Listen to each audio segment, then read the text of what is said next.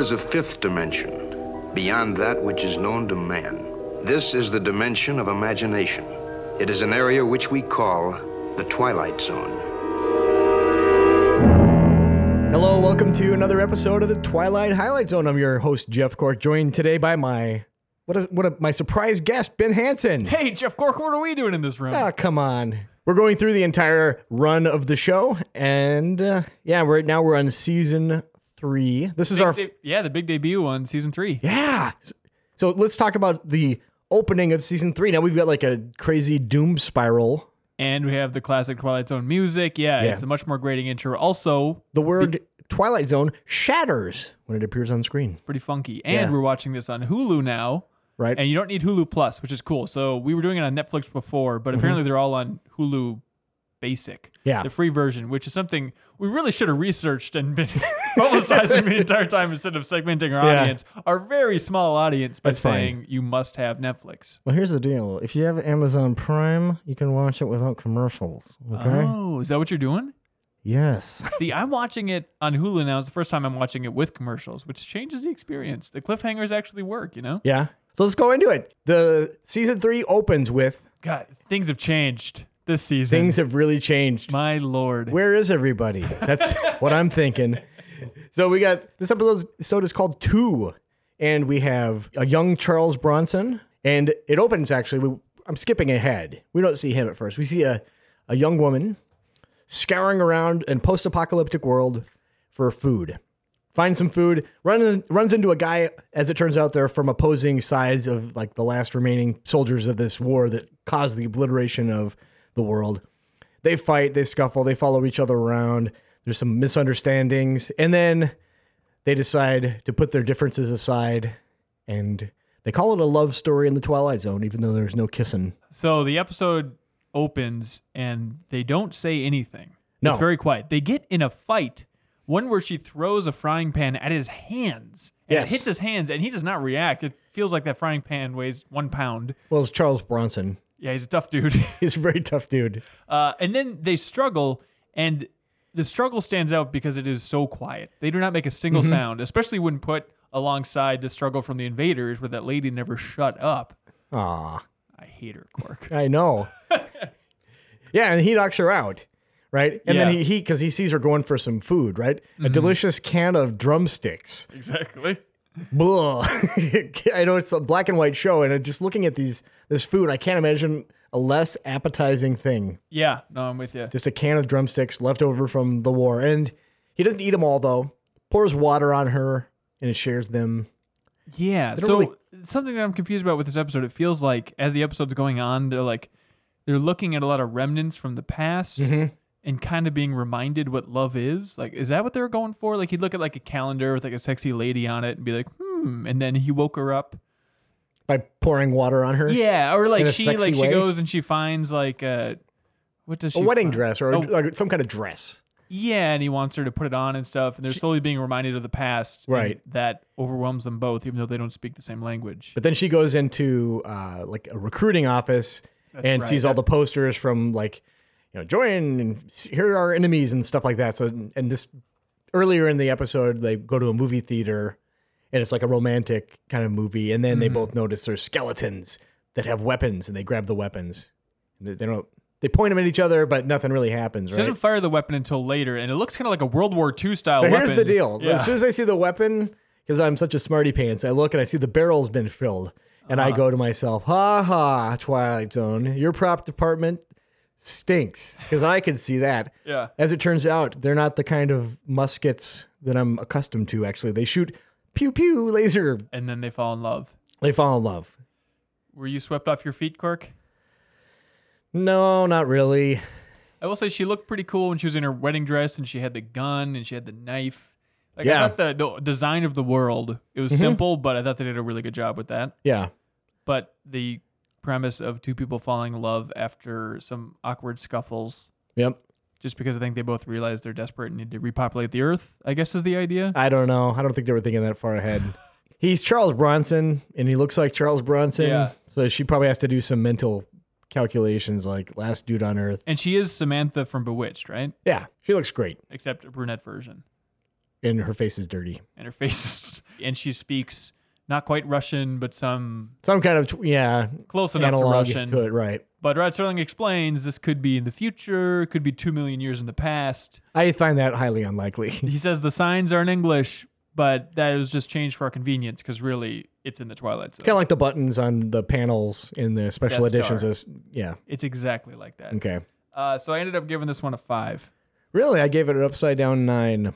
So the old sixer. Okay, that is that is fair. I think this is a real contender for most average Yeah. episode, mediocre, aggressively mediocre episode. I have to say season. that if the alien from Oh, the we're going two, this route this early, Cork. no, I was gonna say no. This has nothing to do with wheeling out the the two headed Okay. Martian, but I think in much the same way, if you were to take that drum of chicken Yeah, and made a character eat that while they were talking on any other episode of the Twilight Zone, it would reduce that episode by two points, in my opinion. Oh, I, I dislike that chicken so much. okay. It that's was the fair. grossest thing. And the can opened way too easy for them to eat it. Mm-hmm. You know what I mean? It- it- she opened it with her hands and thinking that stuff has got to be even worse than it was when it was fresh. and it's always shocking to me. I feel like you see this when a hurricane's coming. People clear out grocery stores and all stores so quickly. So like when Mm-hmm. Yeah. there's something like this, or even like from The Last of Us, like when there's any remnant Yeah. of food there, it's just who's gonna forget one jar or one can? Well, they hastily picked it up, held it in their hands. They're like, ah, oh god, canned drumsticks. nope, and put it right back there. It'd be like the you know, oh gross pumpkin pie filling. What am I gonna do with this? All right, next episode is called The Arrival. A plane lands at an average looking airport. Uh, they bang on the doors of the plane. Turns out there's absolutely nobody in that plane. So they bring in the best investigator in the world, the equivalent of the wolf from Pulp Fiction. He comes in to try and solve the case of how this plane landed when nobody's on board. Eventually get to the point where he comes up with a theory that it's mass suggestion and that there really is no airplane because they're all describing a different airplane. Uh, he tests out the theory by shoving his hand in the propeller. Plane disappears. Then everybody else disappears. He runs into the office to try and figure out what's going on. It turns out that he was the only one that imagined this plane, and he's kind of going insane because he couldn't solve a similar case about this plane that crashed 17 years ago, and it's haunting him. And so he imagined that this plane landed. The end.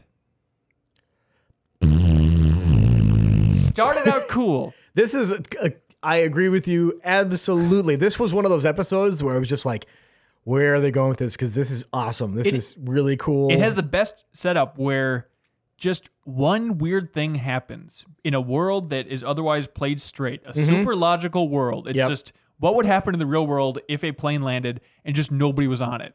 Yep. And it's like, oh, I never thought of that. That's a kind of a cool thing. And then Rod Serling in the beginning was like, key on stressing, like, this is a puzzle. yeah. And we're going to give you 90% of the details. You have to figure out the rest. And so it's like, okay, my, I am focused. I'm going to Yeah. figure out what the hell's going on here. And then like there's the moment where they're he's asking people to read the numbers on the plane, which Yeah. I like that moment. It was just like And they're all just- reading different numbers. Yeah, and I was like, oh, this is great. I can't wait to hear what the explanation is. I like that too. And it was weird that before that, they even led the idea of mass suggestion when he's talking about the different colored seats and everybody's describing different Yeah. colored seats. Yep. Which works surprisingly well in a black and white show. Mm-hmm. It's interesting if they thought of that back then. Like, well, this is convenient. Let's Like talk a- about the color of the seats because no one knows what they really are. That's a good point. My I watched this with my wife, and she's just like, "Why didn't they use a broom handle on the propeller?" Seems like a less invasive, potentially dangerous way to. Yeah, especially when the guy had to climb up physically into the airplane Yeah. to start it. It's like Plane clearly, ain't real. but it ain't real. But he's being supported by it. Yeah. So based on that, it's going to chop the crap out of your hand. Don't do this. But like they needed the good cliffhanger for Yeah. the commercial break, and it worked. Yeah, this all cool up to that point. This is another one of those episodes that relies on a familiarity with a kind of like psychological phenomena that has since fallen out of favor, like Yeah. mass suggestion. I think if you were to do like a man on the street, people would just look at you blankly. It's like I don't even know what they're going for with Yeah. I mean, I could like reverse engineer what it was, but the fact that it's so matter of factly like, oh, this is just mass suggestion. You're like, okay, this must have been like some kind of buzzword of the day or something. But then that's not even the most unpredictable part. It's oh, like, it just and falls then- apart. Yeah, it turns out that he failed that case. And it's like, well, if this is going to be a puzzle, you have to leave some breadcrumb for me to follow instead of this thing completely out of left field, Mm-hmm. and then the next one also completely out of left field. That oh yeah, this is like Yeah, the King was, Nine will not return type thing where it happened a long time ago and he can't recover. he was yeah he was remi- the reason that he imagined this plane was because a celebrity had landed on the exact same flight Yeah. from Buffalo, landed safely, and that kind of triggered that memory for him. yeah, flight 107 or whatever. Yeah.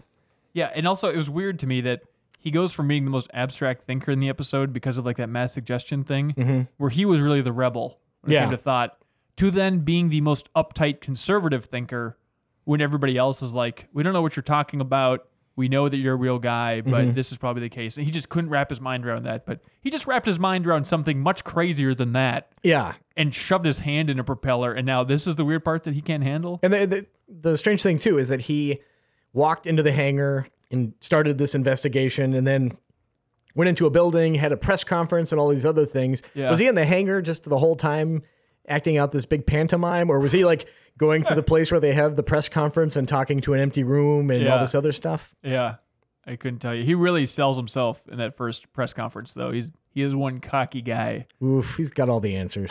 So he says. so I have a question for you, Ben. Yeah. Let's look at the the score that's on the wing of this plane. Oh, the one in the room right now that we're recording in. Yeah, what do you, what number do you see? I think that it arrival. says four one zero one zero three four three. You're killing it. Because I was gonna. This was my way to seg our way out of this abomination. You could just give me the score. Because I see three. Uh, you know what? Since I was so engaged for sixty percent of this, I give it a six. Really? Yeah.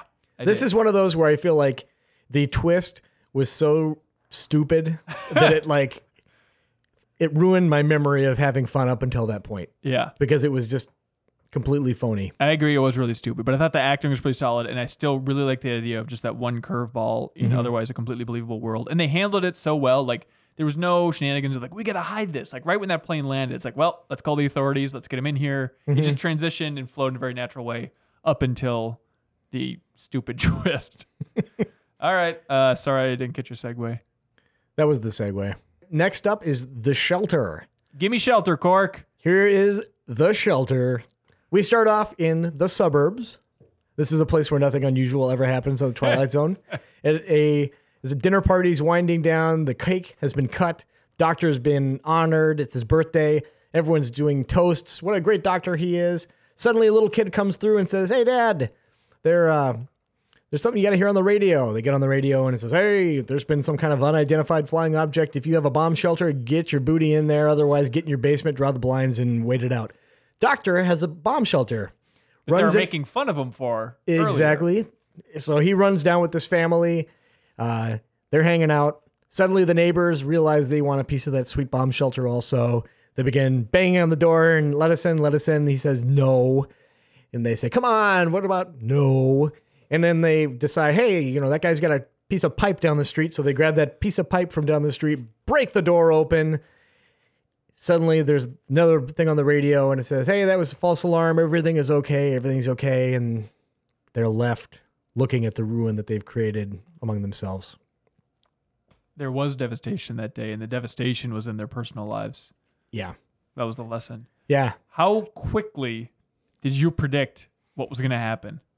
Outside of the fact that like it's called the shelter and it starts in a suburb, so you know Mm-hmm. that premise. But what were your odds going through of that bomb going off versus not go- going off?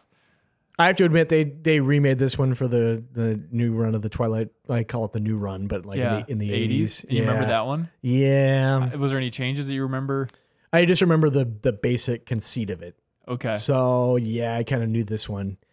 I Um, guess I, I knew uh, the Simpsons episode Bart's Comet, which I realize now is just a Mm-hmm. parody this of this, it is this exact episode. So Yeah. I assumed maybe that informed my opinion because the Yeah. comet ends up not hurting anybody at the end of that. Yeah, they do some pretty good stuff in this though. Even if you kind of know that what's going to happen in the end, though, there's like a nice neighbor against neighbor, like, "Hey, you're not even one of us." You know, some kind of casual racism thing going Yeah. on there. Yeah, yeah.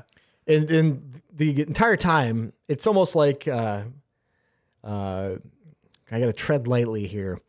If you're a fan of the television program The Walking Dead, Uh huh. perhaps there's a similar mentality where, hey, that guy has a safe place. I want to be in a safe place. Right. Let's ruin the safe place so that we can all be inside the safe place. But what was confusing in this episode is they're all together at that birthday party where they're singing happy birthday. Right. The episode opens with a weird musical rendition of happy birthday.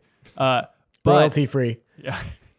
but then they get the announcement on the radio and they all scatter. It like cuts to commercial and Mm-hmm. when it comes back, it's like, okay, well, we're just going downstairs by ourselves. And then the neighbors slowly start trickling in. It's like, Yeah. where do the neighbors think they're going? They knew that their basement was garbage. They were in the place already with the bomb shelter. Just go downstairs right away. Well, I think they were getting their kids.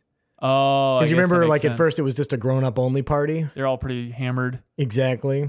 I thought it had good drunken banter in that episode. They're all believable and kind of talking over each other. And Yeah, and I really at first they don't set the doctor up to be a very sympathetic character because he's ta- they're talking about like banging away up at all hours and like pouring concrete and hitting on stuff with a hammer. And he calls like, him a dirty dog. What a jackass! I mean, like neighbors.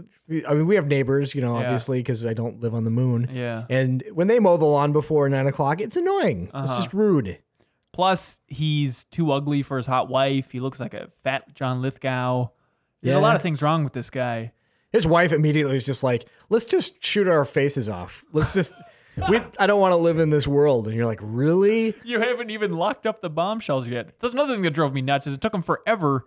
They're just kind of going downstairs, filling the, you know, mason jars up with water Mm-hmm. and whatnot. It's like they took their sweet time for not knowing when these bombs were coming Yeah. to get inside and lock that door. Right.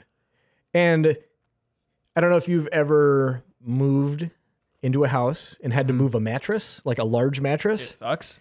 So they moved that that long pipe effortlessly, Yeah, they're like pretty good. into a room and around a corner and down some stairs and stuff. I was marveling at that. Maybe it's because I'm boring grown up, but I was just like, wow, those guys are coordinated. They kind of deserve to be able to to break through that door, which buckled at just just the merest suggestion that people wanted inside. So you wonder, eh, maybe this bomb shelter, maybe you could have banged away a little more. it was a set from the Twilight Zone. It turned out. Yeah. Uh, I like that the neighbors slowly turned. It wasn't like Mm-hmm. mass hysteria right away. It was like a picking off where it's like, oh, this guy, he's your best friend. You go talk to him. And then Yeah. that guy was even slowly converted over time and they're Yeah. punching each other.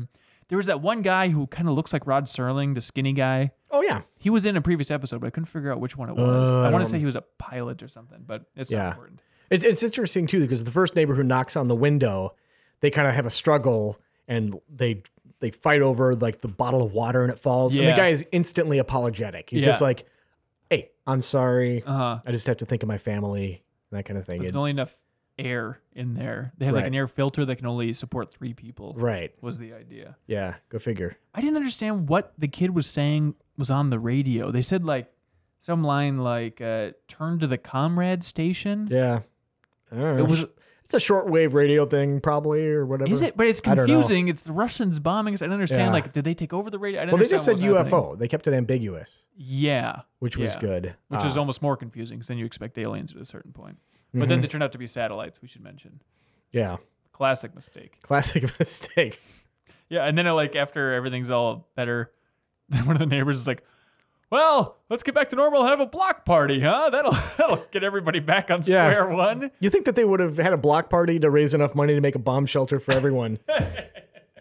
if it was that easy. And I Yeah. kind of wish too that they didn't really show. They have this young son, Jimmy. They didn't show him like in Yeah. his reaction to the whole aftermath. Yeah, yeah. Just kind of let it go. Yeah, Then Rod Serling reminded us. this I forget if- sucks. I- yeah, this sucks. Do I forget if it's Rod Serling or the the John Lithgow character who says like, "Turns out we're all just naked wild animals." Which Oh, doesn't actually- he? I like this that is line. someone too that he also says like, "There's no moral here," or Rod Serling says, "Yeah, no moral, no message, no prophetic fact. Just we have to stay civilized." really, there's no moral or message here.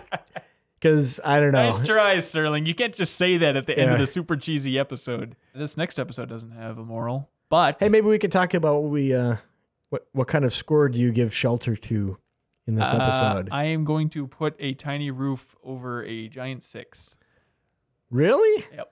I'm looking at this. It looks like a. I don't know what you're saying. What does that number translate to? Oh, it's a six. It's a six. Yeah. You give it a six? yeah. I was trying to like think that you were doing something cute with like the the glyph. I gave it an eight.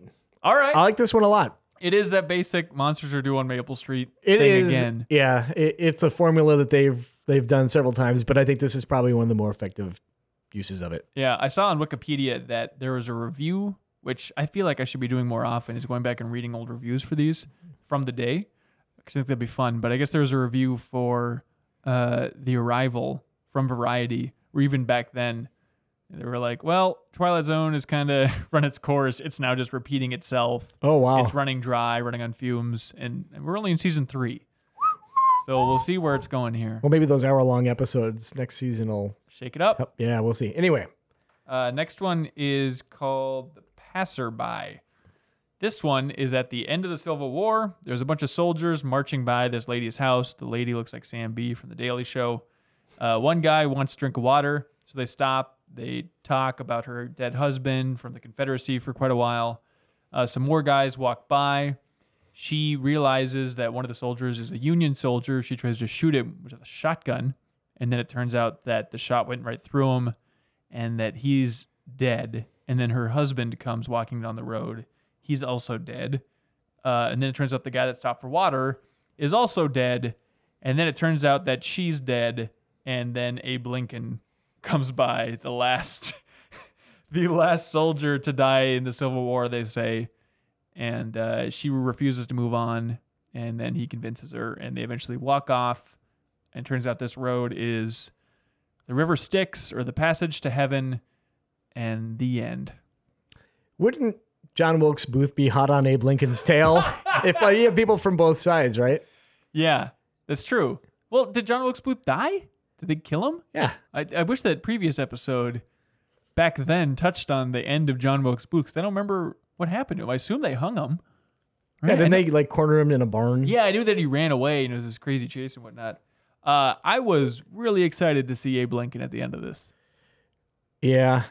because it, It was a really good Abe Lincoln, I will say. pretty solid Abe Lincoln. It reminded me a lot of season one, Passage for Trumpet, Mm-hmm. that absolute horrific episode with a certain actor who will be coming up very soon. Yes. Uh, and at the end of that one, there's an Abe Lincoln character, and I thought it was Abe Lincoln. Mm-hmm. It turned out to be the angel Gabriel. Yep. This time it's Abe Lincoln, and it is Abe Lincoln. So here's a question. Yeah, Our hero walks with a crutch, right? yeah. That guy who, the Phantom that she shoots with a shotgun, he's in silhouette. You don't see him, but he does show his face briefly, and it is horrible. It's just like peanut butter smeared all It's over just his like a big, nasty face wound, right? Yeah. So obviously, you you take it with you while you're walking with It's a it, right? horrible message. Yeah. So why doesn't Abe Lincoln have like a hole in his hat at the very least? He looks Yeah. he looks like he really made it out of Ford's Theater in one handsome Or like a, piece. a Steve Martin arrow through his head? yeah, or something. Yeah, maybe he's he's so dignified, and Yeah. they needed him to be the poetic capper on the entire episode. Because, like, of course, he's Abe Lincoln, and so he speaks very eloquently, and he quotes Shakespeare, Chaucer, or something as he's trying to convince her. So I was confused. He said that she died of the fever. Is that what it was? The husband said that, yeah. Oh, okay. I didn't die. And she like falls back and spirals around into her stupid swinging chair. I didn't know that gambling addictions were able to kill somebody. Mrs. Franklin. This one, like when he's like, hey, I can I have a drink of water. And it was like one of those thirsty Twilight Zone episode Uh-huh. guys where he's like, ah, drinking from a ladle. Classic. and then like uh like uh, puts it puts the dirty ladle back in the well Uh-huh. and then he he sits a spell he takes his old old guitar box out and Yeah. plays and it is the worst song it's terrible and not he does that and then she like takes notice and then he's he goes oh okay and then he then he does it again and it is Uh-huh. there should be a chorus of dead cats they immediately start squealing And running down the road to heaven. Yeah. yeah Uh, did you know where this one was going? yes Okay, right when they try and stop that first soldier. No, right when they were walking past in single file line, is this one was like almost immediately. I was just like, oh yeah, they're all dead. And you got did you get that she was dead? Because I didn't expect that. I expected her husband to come by because it's a lot of Saying it good. Oh, I just wanted Dolores. I just wanted to say I do declare my love for you. No, that I, I didn't know nor care whether or not she was alive or dead. but I did like in this episode that it was from the Confederate perspective. That was just a small little detail that thought was kind of cool. A yeah, couple sympathetic characters from the South. hmm Uh, yeah, it reminded me of Metal Gear Solid 3 with the sorrow, Mhm. where all the people that you've killed walk by you. yeah, That was a perk. that was a perk. That's probably I didn't even think of that, and that's the only thing I like about this episode. and Abe Lincoln, like surprise Abe Lincoln, yeah. was pretty great. You can't fight surprise Abe Lincoln. No, I'm surprised I rated this one so highly, but I'm looking at my notes and it turns out I gave this one a six. really. Yeah. Let's divide that one by two, and you see right where I am on it. All right, that's fair. Yeah. Hmm. And the last one in our five episode block, Game of Pool, featuring Dun, dun, dun, no, not not that. We can cut that. All right, a game of pool. Start with a Jack Klugman, your your favorite actor, Mr. Trumpet himself. Mr. Trumpet himself.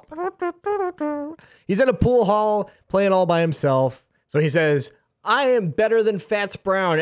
I'm the best. I'm a great pool player." But all they want to do is talk about Fats Brown.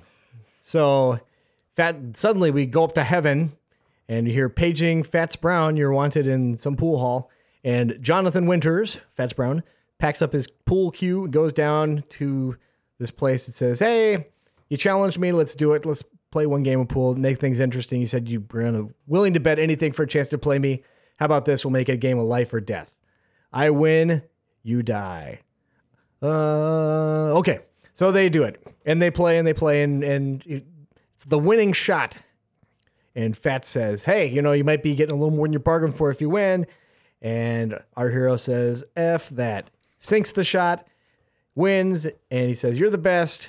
Then next thing you know, we're back in heaven, and Jack Klugman, paging Jack Klugman, the actor. You, someone wants to play you now because you're the best. And now that he's the champion, whenever someone wants to thinks that they're the best at pool, they want to challenge the best person whoever played pool, then Jack Klugman will come and they'll play. That's the lesson. All right, Yeah. you mentioned you mentioned the fat's name, Jonathan Winters. What Jonathan Else, Winters. what else is he in? I don't He's like a comedian. He's the guy who like was a huge inspiration for Robin Williams. Really, Really? manic. That was like a, a strangely subdued performance. he was great, He's a yeah. That guy's a like crazy comedian, like improv. huh? He died within the past couple of years. Yeah. Oh wow, it was weird because yeah, they called him fats, but like I was really studying this. He just has a fat head, but like his body wasn't that fat. You've seen fatter. Is Yeah. what you're trying to say. Exactly. Yeah, it was a it was a unfair name. Uh, this episode starts out with the most clumsy exposition. It is so bad. Where it opens with him in the pool hall by himself saying, "Boy, I've trained all my life to be the best pool player in the world. All I want is the chance to beat the best pool player in this world. Maybe Yes. I can find a way to finally beat him, and then I can prove myself to myself." And then lo and behold, yeah, he comes down. Smoky heaven. Old Smoky, which Old smoky heaven. yeah. And you know, he's talking about to to Fats Brown about how much he's dedicated his entire life to it. He hasn't gone to the movie and movies in years. Hasn't Hasn't dated taken. anybody. No, he's slept on the pool table, which I'm pretty sure is bad for the pool table. Yeah, that'd be kind of fun though. When he said that, I was like, "Ah, I would like to camp out on a pool table. I don't wouldn't trust it. It's a perfect bed. I'm not. I'm no Fats Brown, but I would. I would not trust. I like that he was bad at everything. Like he gave his whole sob story, and he was mm-hmm. just training for pool out of pure rage. But to be fair, he's saying I, f- I was a failure at everything. And then when I was 16, I came upon the pool. Said, wait a second. So you you sucked up until the, the ripe old age of 15, at which point you found your calling as a pool player. Yeah, yeah, he's a cool guy. Also, I liked when Fats was talking about pool and how it should be fun, and he made a reference trying to sound like smart pool guy, where he's mm-hmm. like, "Oh, it's all simple geometry," and Yeah. then. Klugman's like geometry. What? It's like he's never even thought about the fact that pool is just geometry, and he's played this game Yeah. for thirty years straight. He's never seen Donald Duck in Mathmagic Land. Come on. Come on, Cluckman. It's all angles. yeah, yeah. I, one of the things I, I do like though is every time they have a, a a show or a movie when when someone's like, "Hey, look at me! I'm the best pitcher that ever was," and then the, I always like watching how they splice the actor versus the thing that's actually being done. yeah. They do it. They don't even try to attempt to do it here, right? You see a couple of shots, but There's one, yeah, where it's it's the shot that it needs to be, and then the camera tilts up, and it's clearly them doing it. That I was really impressed Mm-hmm. by. But yeah, it's a lot of cutaways and close-ups on hands. oh, there's But- some sweet some sweet pool. I'm not a pool No, expert. there was not. What you, yeah, there was. Where? Well, I can't remember the exact timestamp. Because Uh, I was watching and thinking like these What- guys should be better for being the best in the world. Come on. No, when okay, here's the deal. When Minnesota or Minnesota Fats Fats Brown is sorry to I I'm sure Twilight Zone and writers had never heard of Minnesota Fats when they created the completely original character of Fats Brown. uh, no, and he's it's the old fake out like, huh, you're, you're pretty good, but look, I'm I'm beating you up by a lot. Then he's just like, uh, whatever, and he just does like shot after shot after shot. Like the ball is like barely moved, the cue ball is like stopped, barely stopped, and then he's like hit another shot. It was impressive. All right, that's fair. So the other thing I really liked about this episode is, I guess the debate in Fats's head about whether or not he wanted to let go of the title Yeah, because he was like trying to mess with them for a little while, like Yeah. dropping his pool cue to try and distract him, Yeah. and clearly he was trying, like he was sweating and going, Mhm. giving it his all. And then at a certain point, was he like testing him to see if he could stand up to it mentally? I have no idea what his end game was. Like maybe he, if he was really that tired, Yeah. you think he would just let someone win. Exactly, yeah, so that he can go fishing, as Rod Serling explains at the end. Yeah. And then Fats went fishing. Well, but th- he makes reference though that t- to rules that like someone's got rules that are beyond him. Yeah, he says like, you know, he gives him the warning like, "This is more than you're bargained for," and he's like, "Oh, I was required to say that, just so you know." Yeah, so maybe he's required to put up like a, a reasonable show Where he gets sent to hell. yeah. Okay. where he has to fish. I do like that when he's when he uh, Fats Brown is talking about living a full life. He says, uh, "You would something to the effect of you wouldn't you wouldn't think of it by looking at me, but I've made love to women, and I've swam in the ocean." Yeah. It's like wow. They've swam in your ocean, Fats. Oh, your fat stomach. his body's a wonderland. And Alice was in it. Woof. Doesn't Yeah. always work. I wonder if he also wore long pants, like the long distance call dad was dressed was a key part of life. Girls, wearing long pants, Swim in the ocean, making love to women. playing pool, Yeah, getting a sweet nickname based on your physical appearance. and color. Favorite favorite color? I don't know. Uh, you know, this was a pretty average episode of the Twilight Zone. this was an episode of the Twilight Zone. It's weird because Jack Klugman has been on a lot. So it's weird that Jack Klugman is such a great actor and everybody loves him, but his two episodes so far on the Twilight Zone have been completely mediocre.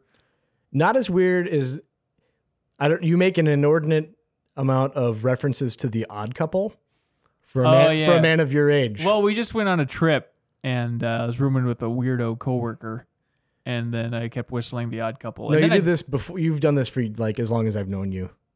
I have seen 37 minutes of The Odd Couple in my life. they've they've made quite the impression. It's a it's a good theme.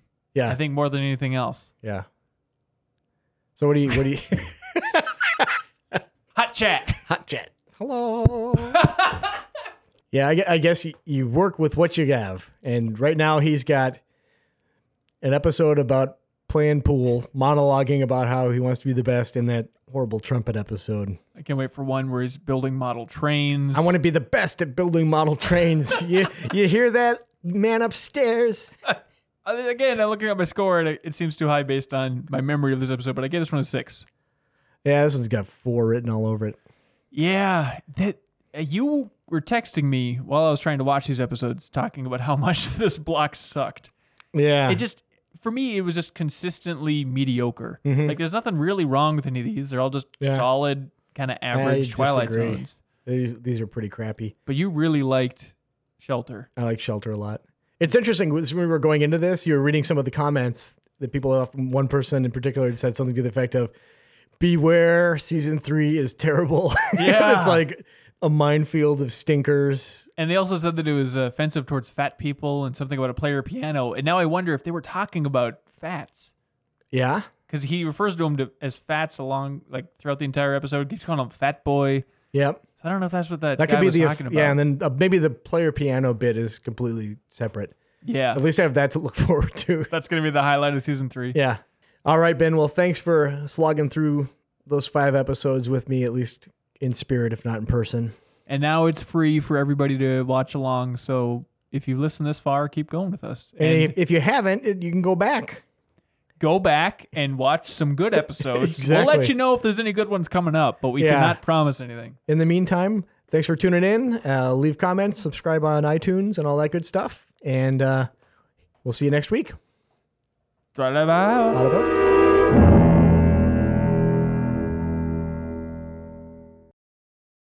Now I'm going in the twilight zone. Is that the theme song that we use? Golden Earring?